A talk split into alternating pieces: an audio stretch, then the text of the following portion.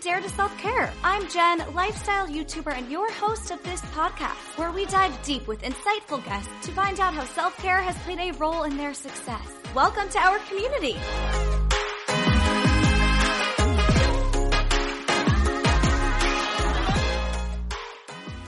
Hello, everyone, and welcome back to our community. My voice is a little raspy once again. Anytime I go out, that happens. But this weekend, it was because it was one of my childhood best friends' wedding weekend. So I just want to dive right into what was in alignment and out of alignment for us this week. If you're new, we do this every single week. I will reflect on my week.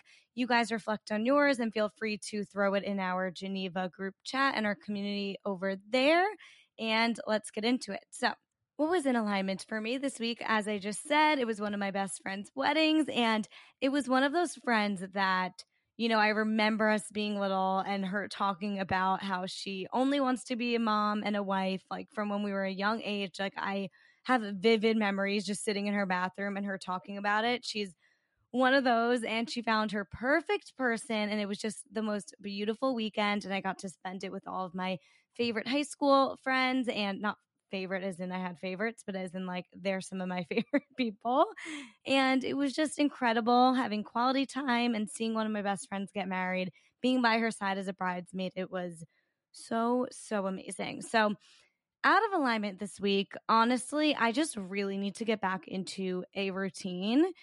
I don't have one. Honestly, like I haven't had a strong routine since leaving my PR job because now I have no corporate ties and I'm like fully working for myself. And I mean, other than working at Rumble a few times a week, but I just need to get my footing again. Honestly, I don't have plans this weekend and Ethan is away. So I'm hoping to have one of those coffee shop dates that I have with myself, like on Sunday I usually do that when I feel the need to just reset. And that is what I feel is needed. I need to reset, reschedule, get some sort of structure going. And honestly, all of the inconsistency has made my stomach flare up. I was just in a Y7 class right before this, which is a hot yoga class. And I barely did any of it because one, I think I'm dehydrated from this weekend and how gross it is outside in New York City, but also my stomach I mean, you would have thought I gained 100 pounds. Like I was pregnant, I was a different person, and I still made it to Y7 because I had it scheduled. And I've just been bloated since this weekend. And then I had some granola, and it just like totally flared up right before I went. And yeah, so I just took it easy, and it just affects my posture, my mental health, how I view myself. And I just feel kind of gross. So, Ethan's not really going to be home much this week, and it's just me here. So I'm going to try to take it as an opportunity to cook some healthy meals, slow down, reprioritize things, and just get back into the swing of things because I feel really out of sorts today. But hopefully, we'll get back there. I'm just exhausted from the weekend and feeling bloated, but you know, when things go downhill, they always go uphill. So we'll just reprioritize health. And honestly, this episode, just as a perfect segue here, this episode really allowed me to understand the importance of stress management and like what doctors truly mean when they say, oh, manage your stress levels. That'll help. And like we kind of dive into in this episode what that actually means and how to actually do that and how it actually affects your health. So I'm just really going to try to prioritize that this week but let's breathe in what was in alignment for us this week and breathe out what was out of alignment for us this week. okay, product recommendation for this week. I have been loving the Saie Beauty cream blush. I dab it like all over my cheeks and I blend it in with a beauty blender. And for this week's wedding, I also used a mix of my powdered blush from Benefit. I have like the dandelion one and another one I think it's called Rockstar or something. And I just had like 10 pounds of blush on my face, but they're all so subtle and light pink that you, it's not like that in your face kind of blush. You would never really know. And it just looked so beautiful. So that's my product rec of this week. The guest of this week is Tamar Samuels. She is the co founder of Culina Health. She is a registered dietitian. She is a certified dietitian nutritionist. She has her master's degree in clinical nutrition Her unique and holistic approach to healthcare integrates functional medicine, positive psychology, and behavioral change techniques pulled from her training in clinical nutrition and coaching science. She's helped countless people transform their relationship with food and their health to overcome a variety of health conditions. Her journey to becoming a dietitian started when she started restricting her diet to manage food sensitivities and chronic IBS. Fed up with the years of ups and downs with her health, she began a life changing journey to heal her relationship with food, her body, and her health. We will get into all of that on this week's episode. Her work in private practice includes treatment of disordered eating, stress management, PCOS, and sustainable weight loss. So I do just want to put a trigger warning out there. We do talk about, you know, your relationship with food, especially through when you're going through something like food sensitivities, IBS, SIBO, PCOS, all things like that. So just want to give you a little trigger warning here, but let's get into the topics of this week's episode. As I just said, we talk about navigating and healing from SIBO, IBS. We talk about the correlation between mental health and gut health where she starts with clients on their healing journey, the difference between functional medicine versus, say, a primary care doctor or a GI, how to actually work on stress management, how to get past being intimidated by your doctors and actually advocate for yourself on your health journey, how to find the right dietitian for you, top tips for managing PCOS, top tips for managing SIBO, IBS. We get into it on this week's episode. So please don't forget to leave us a review on Apple. I would be so appreciative. Watch our video podcast over on Spotify and let's get into the episode.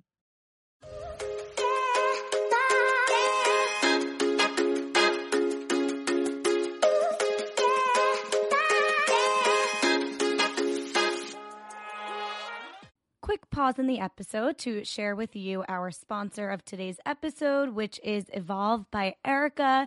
If you have been following me on any social media platform for a while, you know that this is my program that I use for Kundalini. So, Evolve by Erica is an app, it's a website where you get anywhere from five minute audio meditations to over 30 minute Kriya meditations. I have learned so much about Kundalini breath work through her program. She has live meditations every Monday morning with the whole community on Zoom, camera off.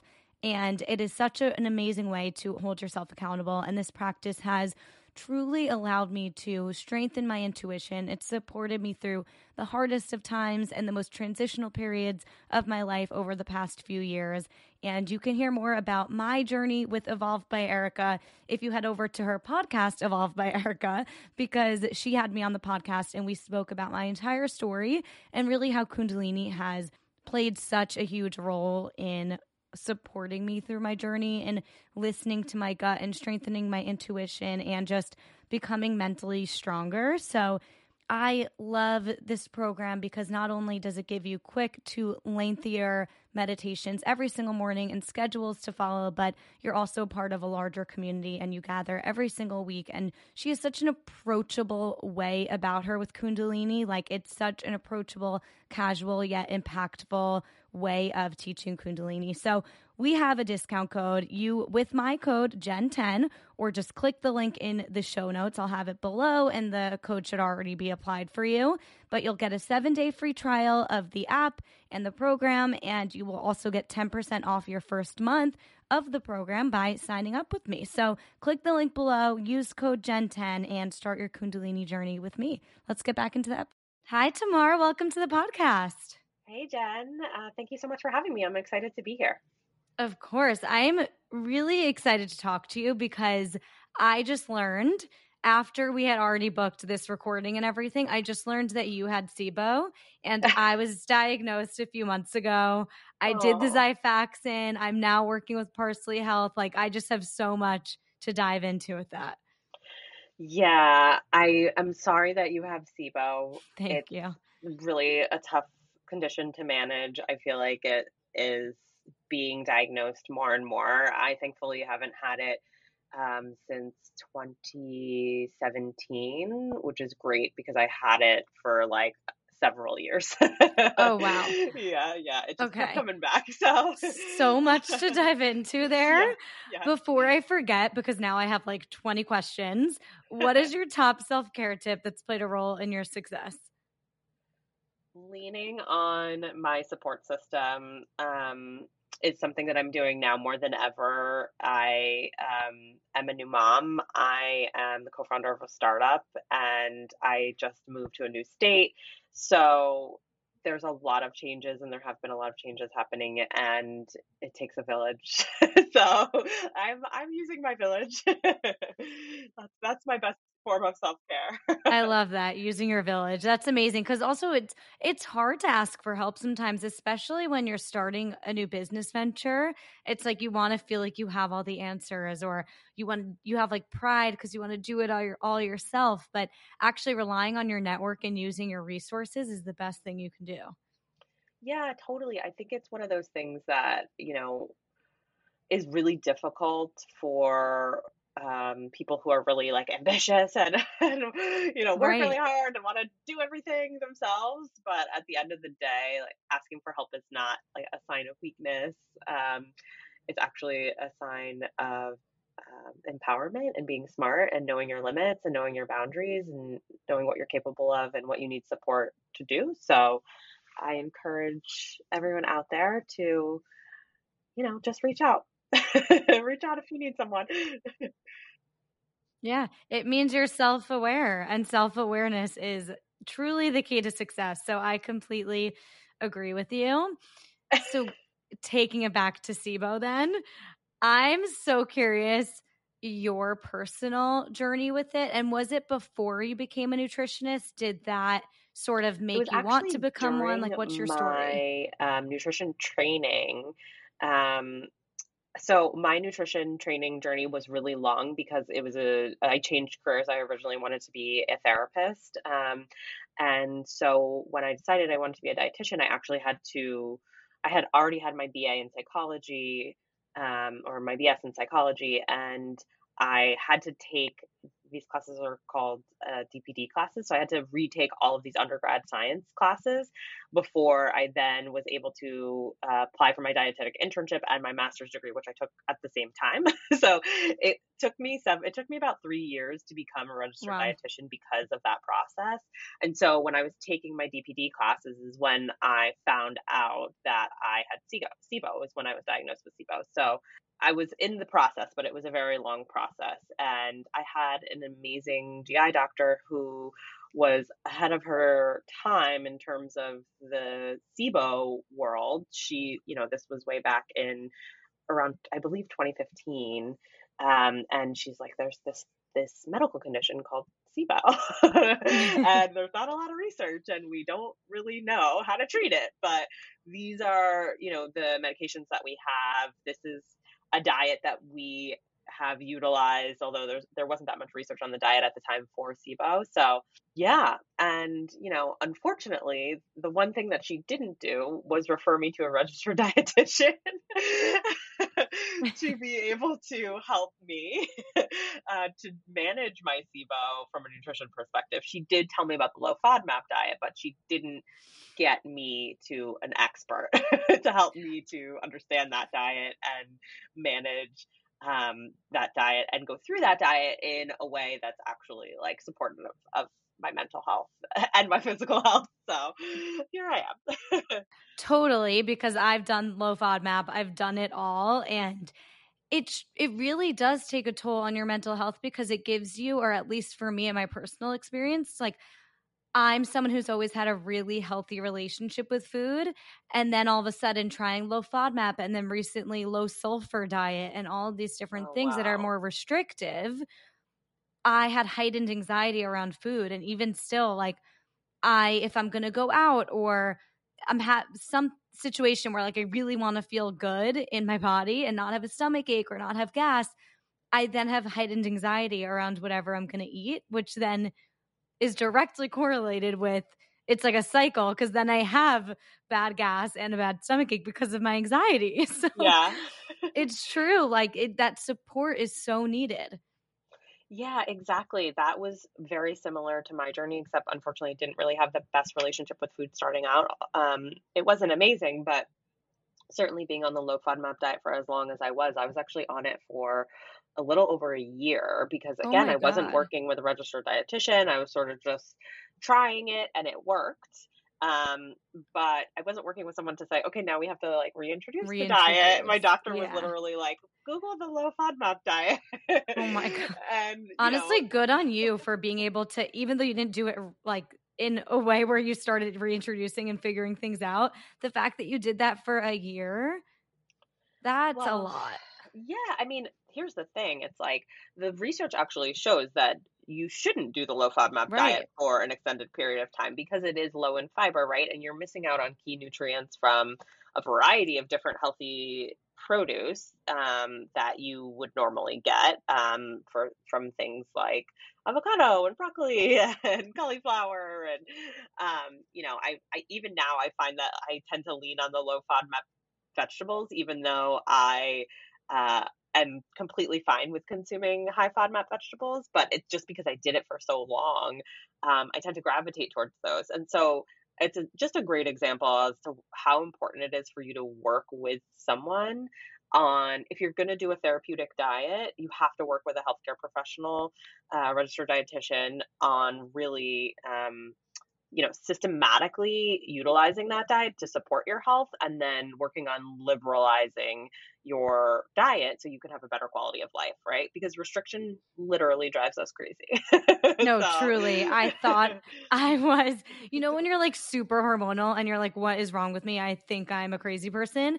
That is how i feel when i'm doing like the elimination diets because my anxiety is just so heightened. Yeah yeah, you know, we all have to eat multiple times a day. And so, like, if we have this fear of food, not knowing if it's going to trigger symptoms, that can be extraordinarily anxiety producing several times throughout the day. Yeah. and as you said, that anxiety can then produce symptoms that the food isn't necessarily producing. So, right. It, right. It, it's challenging. And so, when you're talking about like the low FODMAP vegetables and whatnot, I want to dive into like how nutrition can support someone with SIBO or with IBS because I find it super tricky. As I mentioned before, I'm now, you know, going through the motions with Parsley Health. I tried Xifaxan, didn't really work. So now I'm going like the holistic route, you know, oil of oregano and all of these things that are working together, you know, from my stool test. And mm-hmm. after doing a deep dive into my microbiome, one of the things that the health coach was saying was like, okay, so we need to fight your candida bacteria. And then I forget the word for the other thing. What is it called? I have it written down here. Akkermansia bacteria. Okay. okay, I'm low in that. Whatever. Point being, she was like, so you want to eat cruciferous vegetables to help fight off this certain bacteria. And then I'm mm. having anxiety because I'm like, but you're not supposed to eat cruciferous gassy vegetables when you have IBS or when you have SIBO. So I guess my question is like how do you know how do you find like an individualized approach to what's going to work for your body? Yeah, it's so interesting because I, you know, I don't know if more testing is better. Um, I think that having you know a certain level of knowledge into our microbiome for example is valuable but we don't have that much research to one show that those tests are validated to to do um, you know know what to do with that information right? right so i think it's really important for us to start with the basics and not overcomplicate things you know your body better than anyone, right? And it sounds like most people who have a GI condition are pretty in tune with what their triggers are because they've been on a ton of elimination diets. And so personally, I think it's really important to actually come at it from an approach of like what can we add in that is the path yes. of least resistance, right? So what do you know makes you feel good when you have it or at least doesn't make you feel bad when you have it, right? And so even though broccoli is a high FODMAP diet. Um, technically, you can have, I think, a quarter cup of broccoli as part of like a, the low FODMAP protocol. Regardless of FODMAP, what? How do you feel, Jen, when you have broccoli? Right. right. That that's a hard question because I'm sure it depends, right? If you have too much broccoli, you probably don't feel great. If you have broccoli and cauliflower With... and other thing, other you know, um, fructo oligosaccharides or or oligosaccharides or polyols, right? Like it's possible that you feel a lot worse, right? So it's it's it's really about about context, and um, I think trying to figure out right ways to diversify your diet um, to make you feel like you're not so restrictive is really the goal. Um, so that's sort of how you you approach it from a personalized perspective, right? It's it's there's a lot of things that go into personalization. There's mental health, as we talked about earlier, right? If eliminating bro- broccoli stresses you out so much because it's a huge part of your diet, then that's actually going to cause more GI discomfort than eating the broccoli itself for a lot of people. Right. So, like, how do we create yeah. a plan, even though we have, you know, this evidence based protocol that tells us, okay, broccoli is high FODMAP. How do we create a personalized plan for you based on your lifestyle, right? And maybe we can be flexible. I think flexibility is something that people really struggle with when they're when they are coming out of an elimination diet um, and just having you know these experiences with food sensitivities and it, it, can be challenging but it's really important. I mean for me personally i'm always retesting stuff always. Um, really? always. So you said that you're like you're healed from sibo right? So you know if you took a test it wouldn't come up positive for sibo but do you still struggle with gut issues or do you feel that you know from the information you have and the journey you've had that you truly are healed? So i definitely have um in it's really interesting because this is a, a, part of the picture too is that since i had a baby my gut has been much much better. So clearly there are some hormonal um, issues at play related to my yeah. gut the thing is it's it's like, do I need to really do all the testing to figure out what hormones are impacting what? I'm like, you know what? I just feel better. Roll and with it. I, yeah, like I've been down, Jen. I've been down this road before. Uh, when I was in my 20s, I, I literally tried to figure everything out. I went to every specialist. I went to, you know, naturopaths, functional medicine doctors, GIs, motility specialists, rectal doctors. I wow. literally got every single test that you can imagine. I mean, I've been poked and prodded. I went to pelvic floor PT. I went to a chiropractor. Like I wow. I did everything and you know, again, the conve- I went the conventional route. I went the the non-conventional route. I did physicians, I did allied health professionals, I did like woo woo doctors. And at the end of the day, what I learned from that is that that experience was so stressful that it made my symptoms a lot worse. When you need mealtime inspiration, it's worth shopping Kroger, where you'll find over 30,000 mouth-watering choices that excite your inner foodie. And no matter what tasty choice you make, you'll enjoy our everyday low prices, plus extra ways to save, like digital coupons worth over $600 each week. You can also save up to $1 off per gallon at the pump with fuel points. More savings and more inspiring flavors make shopping Kroger worth it every time. Kroger, fresh for everyone. Fuel restrictions apply. Um, and I was able to kind of get to this place where I am today, which is really valuable to my mental health and also my physical health, which is, you know, sometimes when I eat certain foods, they trigger me and I, you know, know what those foods are and I can choose to be triggered by those foods physically and just like deal with the discomfort if I want to experience that food um, you know, that's just a part of it. Like if if I eat gluten, like I have brain fog for uh, 24 hours. uh, that's crazy that you can pinpoint that. Yeah, I mean, it helps to be a registered dietitian. yeah. like can you go inside my body and brain and tell me what my triggers are? well, that's that's the thing, right? It's like that's why it's so important to have the guidance of um, someone who knows what they're doing and who's not just able to put you on a protocol, but actually have a personalized approach and really understand from experience, either personal experience or patient experience, really understand what is necessary for you to follow because we have these evidence based protocols like the low FODMAP diet.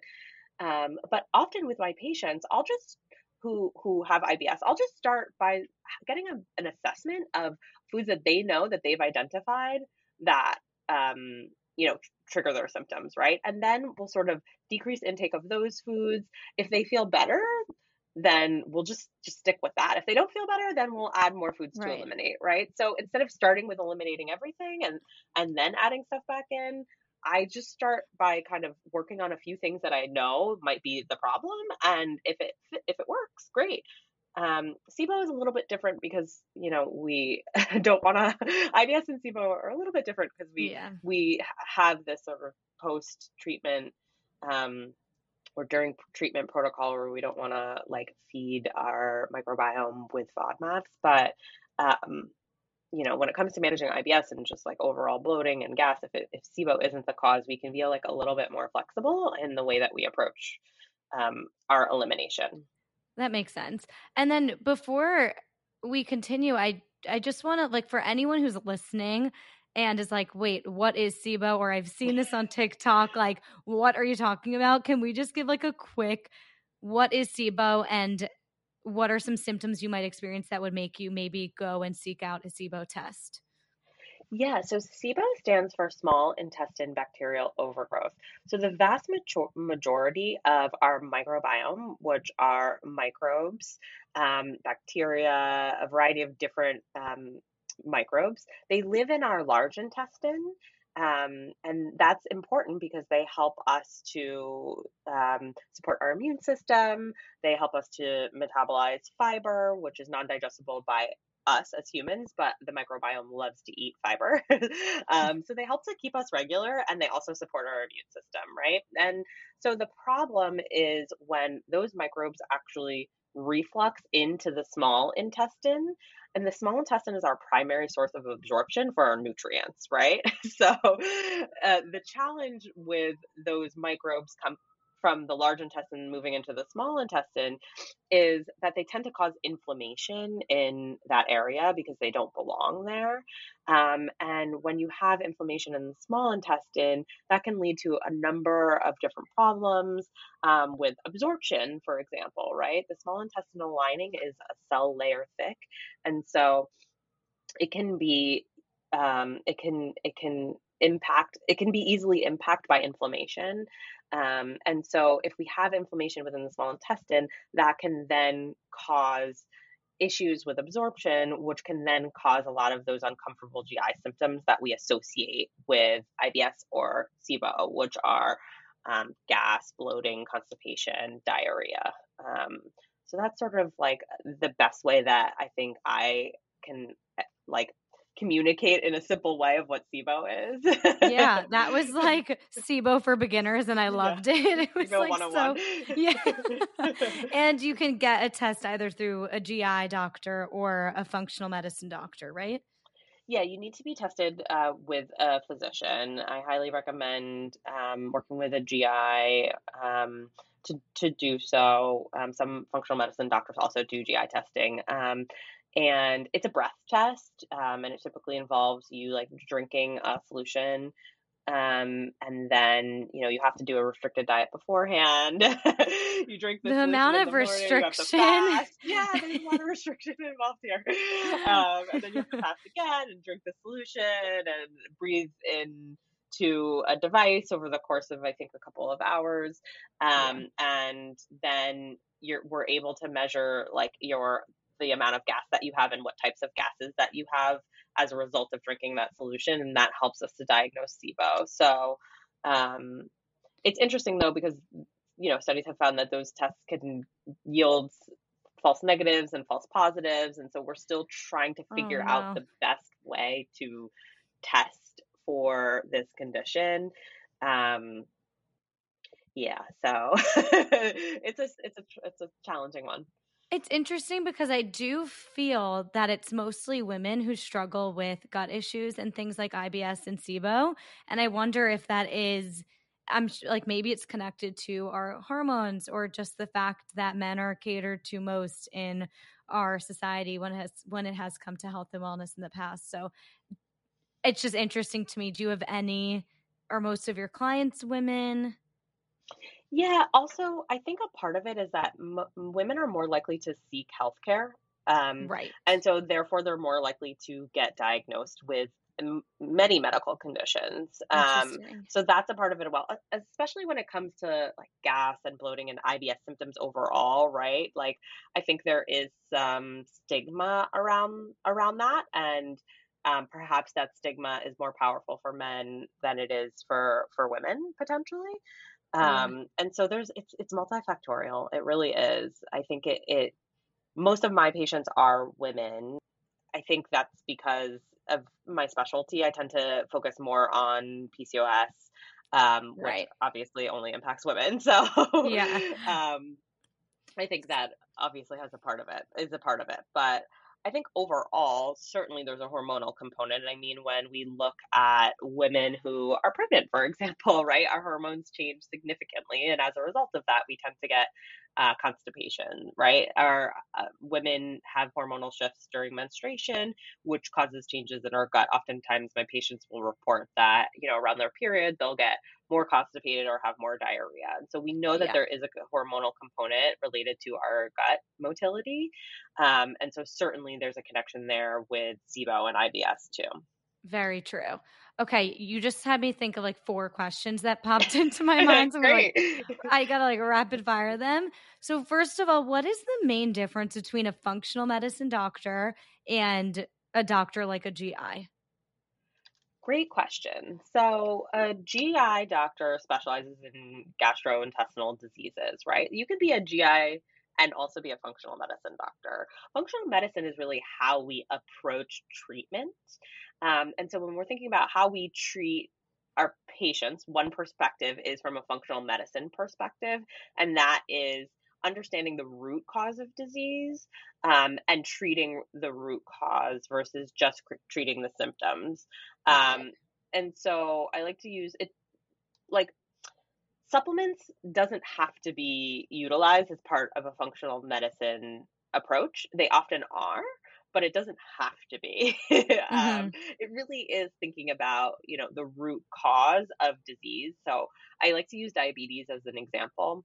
Um, and this isn't true for all endocrinologists, um, but if we kind of compare the two from endocrinologists specialize in hormones. Most endocrinologists treat a condition called type 2 diabetes. And um, unfortunately, uh, physicians don't get that much time with their patients. And so it can be really difficult to provide comprehensive behavioral modification support, diet education, right? Lifestyle education, stress management support. You see your doctor for 15 minutes, you know, once every three months if you're lucky um and that's part of like a larger problem but Yeah. um i know you know certainly there are many physicians who go out of their way to spend a lot of time with their patients um and and because it's important for their care but it's it's not something that we have the ability to do you know at scale under our current healthcare model which is Right. sad. Right. um, that being said, often, um, you know, treatment of diabetes is the focus is really u- utilizing medication like metformin or Ozempic, or uh, there's a variety of different types of medications. Um, the more advanced being um, insulin. And that is what we utilize to treat type 1 diabetes. Um, but if we're looking at chronic disease, type 2 diabetes, um, we don't utilize insulin unless we absolutely have to, which is, you know, when the disease progresses um, and we haven't been able to stop that progression. And so, from a functional medicine perspective, we might do all of those things. We might prescribe the medication. You know, dietitians can't pres- prescribe medita- medication, but we'll also address the root cause, right?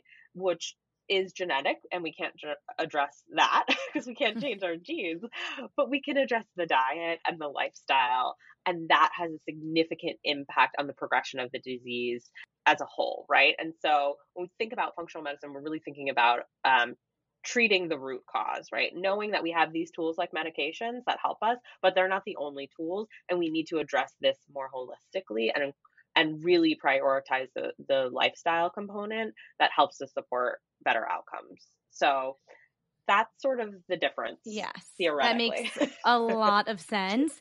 Do you believe or do you find in a lot of your clients no matter what the, you know, issue at hand might be, whether it's it is SIBO or PCOS or whatever it might be, do you find that stress really contributes to almost every form of disease in the body and how do you help with stress management? Because it sometimes it's just like a doctor's like reduce stress and you're just like left like uh can i quit my job? Like i don't know like how to actually approach it in a way where it can truly make you feel better holistically yeah, it's such a good question because I have certainly had that experience and it's been really disempowering for me. Like, well, you're just stressed out, so you need to work on that. I'm like, that's not going to help. right, right. That's not going to help.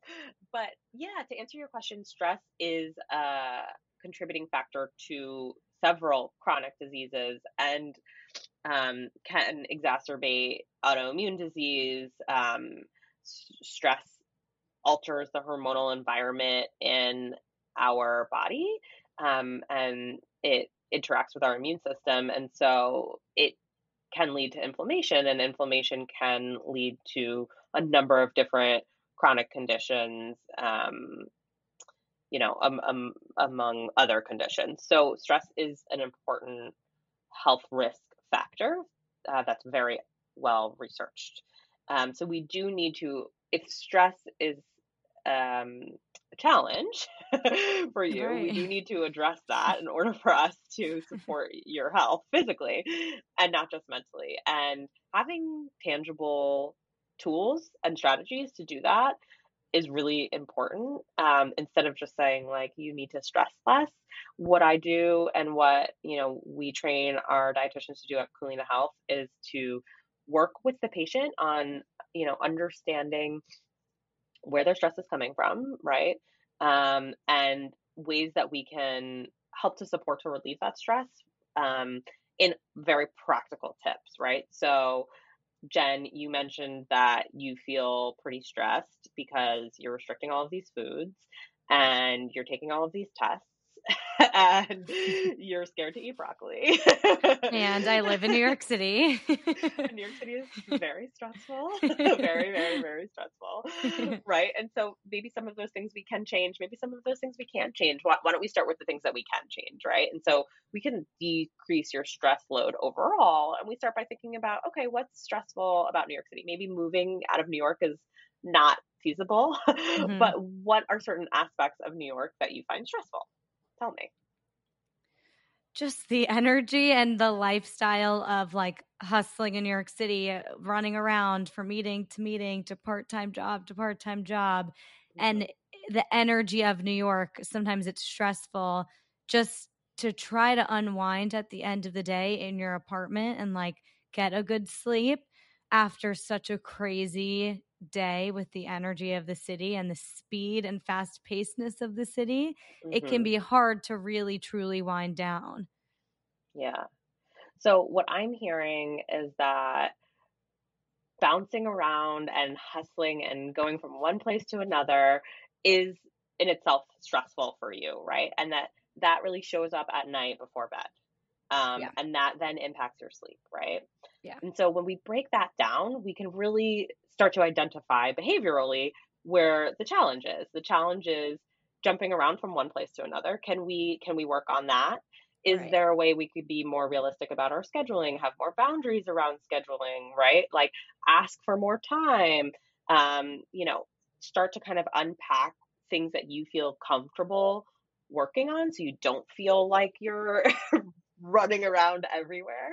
Right. Um, and then we can talk about, you know, some ways that we can wind down at night and how we can integrate maybe time for wind down. Oftentimes we stop work and then it's bedtime, right? Yeah. And so maybe we need to make more time for that transition, right? And and how can we set goals to support you in doing that? And and how can we integrate things that feel calming for you? How can we balance that heightened energy out throughout the day. So that's personalization.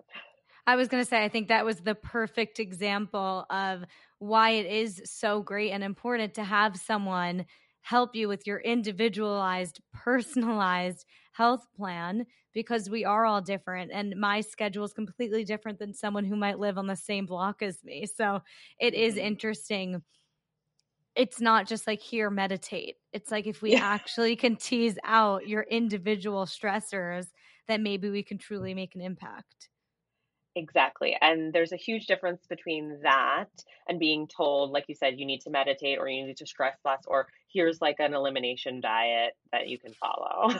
I'm like right? triggered every Yeah. time we say that.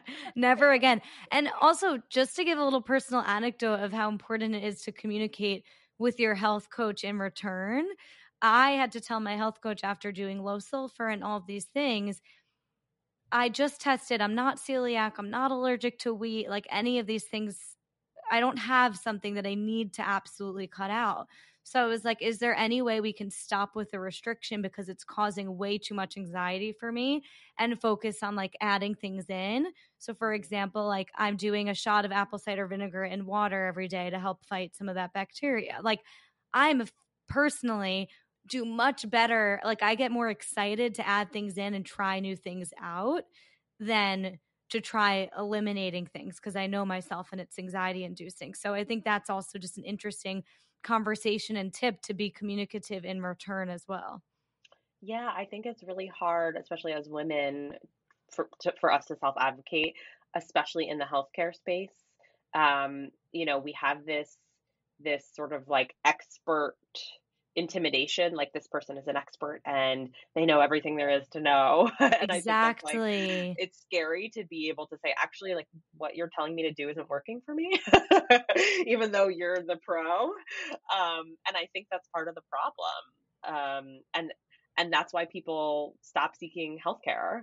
Um, that's why people um, don't follow through on their physician or coach led goals or wh- whomever is sort of giving them this um, these goals that are just not realistic for them, right? So it has to be a collaborative process, and that's really what we do at Culina is we really work on collaborating with our patients to set goals where our patients are an active um, part of determining what they want to do in in their journey um, instead of us saying you have to do this you have to eliminate that you have to lose weight you you know have to go on the low FODMAP diet Right. we ask them like what do you want to do and let's take it from there I love that. Can you tell us how, if people are listening, and like how, what does working with Culina look like? Yeah, yeah. Um, so we have a team of registered dietitians, and we all have a variety of different specialties, um, but also a variety of different counseling styles. I think it's really important to recognize that you can be a good practitioner, um, but maybe, you know, the patient practitioner fit is just not aligned, right? Like, I know for me, Yes. I tend to, you know, have a little bit more of a gentle approach. I'm really focused on behavior modification. Um, and other dietitians are more focused on uh, maybe tough love. And that's a good thing for a certain Mhm. patient population, right? And so it's it's really important for us to have practitioners who have different not only have different specialties, but different counseling styles. Um, so we can all find our people and really connect with them. Yeah. Um, and so we, uh, our process, well, we, we take insurance. And so our process is, you know, we verify your insurance and um, make sure that you are covered. We are a virtual company, so we uh, provide telehealth. Um, before you meet with us, we want to know everything about you. So we ask you to fill out a comprehensive intake questionnaire. And that questionnaire has a ton of information about your relationship with food, your food preferences, exercise, stress, mental health, uh, cultural preferences. It's really important for us to be able to provide culturally competent care. Um, and, you know, I think the perfect example of that is my husband is Filipino and um, he rice is a really important white rice is a really important part of his culture Mhm. and i think a lot of people go to registered dietitians and they perceive them as the food police and oftentimes we're giving advice like oh white rice is not healthy and you shouldn't be eating that right? But the reality is that like white rice can be incorporated as part of a healthy diet and it's a really important cultural food for you. So like let's let's talk about the best way to incorporate rice as part of a healthy diet, right? So the cultural, familial, social component is really important too. And so we speak with our, we ask our patients to kind of give us that information and we really dive into that in the initial session. Um, so we have a really clear understanding of what you want and what your goals are. Um, and we set those goals in the initial session. And then, so we set some longer term goals and then we set some shorter term goals. And we work together on collaborating to create those goals. And then we give you all the support that you need between session, during session to really achieve those goals. And so we have this nice, delicate balance between holding you accountable to the things that you said you were going to do, but also understanding that when we set goals, they're experiments um, and they're opportunities to learn. Sometimes we achieve them, sometimes we don't. The goal is for us to just collect as much information about you and what works for you and doesn't work for you as possible so we can create this tailored, customized plan that's actually sustainable, right? So it's really important for us to have that personalization, that collaboration, um, and sustainability. That's so awesome. I never thought about the cultural component that you touched on because I think some people might go to a dietitian or go to a doctor and they tell them, we'll keep using FODMAP as an example, like you need to be eating low FODMAP. And if it doesn't work with their lifestyle, as you said, it's like you kind of have expert intimidation and then you're you can kind of just be like, well, fuck it. I'd rather have a stomach ache and like go to my family events and eat what I want. But you're giving this approach where it's like, no, feel free to open up and tell us what are non negotiables for you or what we would prefer to work around and what works for you so that you can actually, again, come up with an individualized approach. So I think that's in- incredible and something I never really thought about, like the cultural and familial component there. And yeah. before we go into the ending segment, I did just, you, met, I wanted to touch on you mentioned PCOS before, and I know mm-hmm. that a bunch of listeners do struggle with PCOS. So I just wanted to ask how do you work with people with PCOS, or like what are some, you know, tangible, maybe nutritional tips that do work for most with PCOS? Yeah, PCOS can be super challenging because there's a lot of hormones at play there's insulin resistance at play, there's elevated testosterone at play. And so we're really kind of focused on achieving balance because they impact each other. Um, when our testosterone is high, it's usually related to our insulin being high, um, and which is typically re- related to something happening on the insulin resistance level. And so I think it can be really important to focus on consistency with PCOS. Often, um, my patients who have PCOS tend to go a little extreme with like their workouts, for example, um, and knowing that having these really intense workouts tends to actually throw your hormones off more, but they're working out so intensely because it's really hard for them to lose weight, right? So right. Um, it's a very delicate balance. Um, and so I tend to, again, it's super personalized, but really focus on supporting the insulin resistance, making sure that we're having frequent meals with protein, adding produce and fiber to all of our meals, um, exercising consistency consistently, but without overdoing it. Um, it can be helpful to add in. For some patients, it can be help, helpful to add in um, like a supplement protocol for PCOS um, or like even metformin um, can be valuable. Um, and then really focus on, on combating inflammation can also be helpful. Um, so again, we can sort of do the same things that solve a lot of problems. So it doesn't have to be overly complicated. You know, the very basic eating three meals, one to two snacks with protein and adding in produce with all of those meals and snacks helps with insulin resistance. It helps with inflammation. um, it helps to stabilize your blood sugar, right? So, even though PCOS is complicated, that one strategy can help to um, make all of those other um, symptoms a lot better. Okay, now I selfishly want to ask because that was so great. Just if you have the same, like, very quick tips for SIBO, anything like that. SIBO can be challenging because it's when you are are um, symptomatic, sometimes and when you're inflamed, everything hurts. So what I have found to be most helpful for me with SIBO is to work on the stress management piece, um, and really just be mindful and intentional about you know having consistent meals um, they say with SIBO, you don't want to be grazing all day. Um, and so having like three meals again, and like maybe one to two snacks can be really helpful.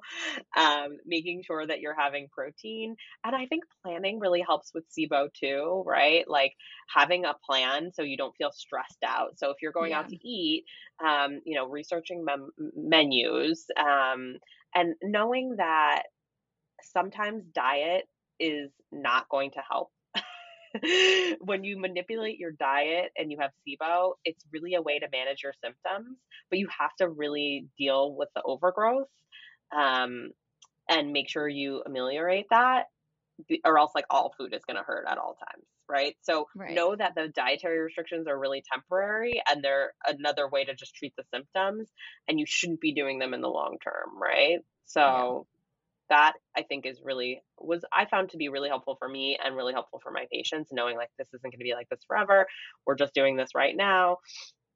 We can truly like modify the diet to make it more personalized Yeah. to you. Also, if you need a registered dietitian, I have an excellent one who specializes in SIBO too. Oh, amazing, amazing Yeah. to know. Yeah, so Amazing. offline about that. Yeah.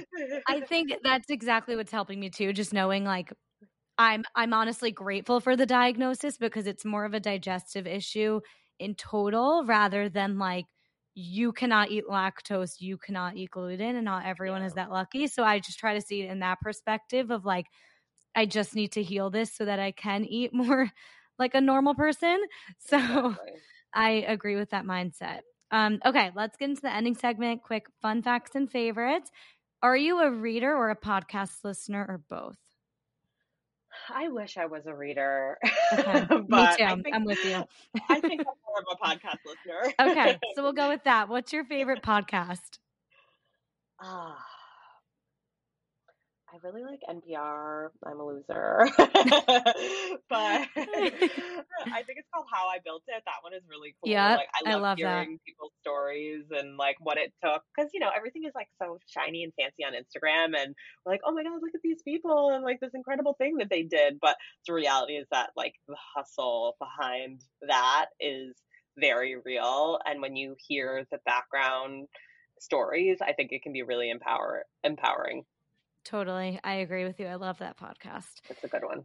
Okay, what's your favorite workout class? Soul Cycle, hands down. You're a soul cycle girl. I love it. I just, I just the I know.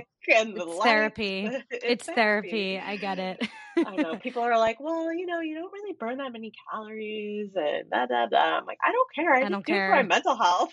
totally. I like that it's like not numbers driven or anything like that. It's just like beat based. They're throwing inspirational quotes at you. Like I Oh, love it. so good. So good. okay, when do you feel your happiest?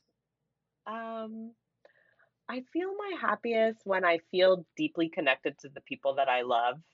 Um, so, you know, we have these, we have relationships with our loved ones, but we don't always connect with them, you know, Yeah. friends or partners, um, or even children, you know, like sometimes I love my daughter, but sometimes I'm like, I am just not connecting with you right now. You're acting crazy. And she's 16 months old, so of course she like will act crazy a lot. But there are moments where I just feel so deeply connected with her, like when I'm reading her a book.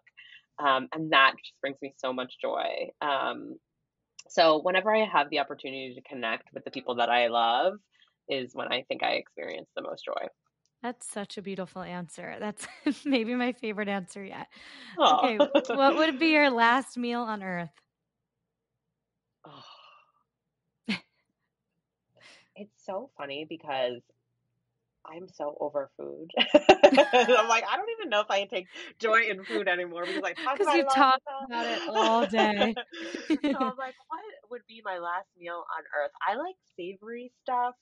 Me So too. it would probably, yeah. I, I mean, I love pizza. It would probably be like a really good slice of like authentic pizza that is just like as good as it gets. Yum. Sounds Like, I perfect. think, I think that would be it. okay, amazing. Where can the people find you and all things Culina Health? Yeah, yeah. So, guys, we have this awesome offer. Um, we do free discovery calls. So, if you guys are interested in working with a registered dietitian in order for you to support your health, whatever your health goals it are. We have these free discovery calls where you can hop on a call with one of our care coordinators and really just like ask us questions, learn more about our process. You have this like custom matching experience where we can tell you like, oh, based on everything we discussed, this dietitian would be the perfect fit for you. So you can book that on our website at culinahealth.com. Um, you can also link to it uh, from our Instagram. Our handle is at Culina Health. Um, and then you can find me on the website and um, I actually do discovery calls too. So if you want to chat with me, just send a request in. Um, and you can find me, my Instagram handle is at tamarsamuels.rd. Okay, perfect. Thank you so, so much. Thank you, Jen. I hope you enjoyed that episode. I would so appreciate it if you could take a moment to rate, review, and definitely subscribe so that you don't miss another insightful episode. You can also engage with the community on the Dare to Self Care podcast Instagram, so definitely join us all there. And I will see you guys next week. Bye.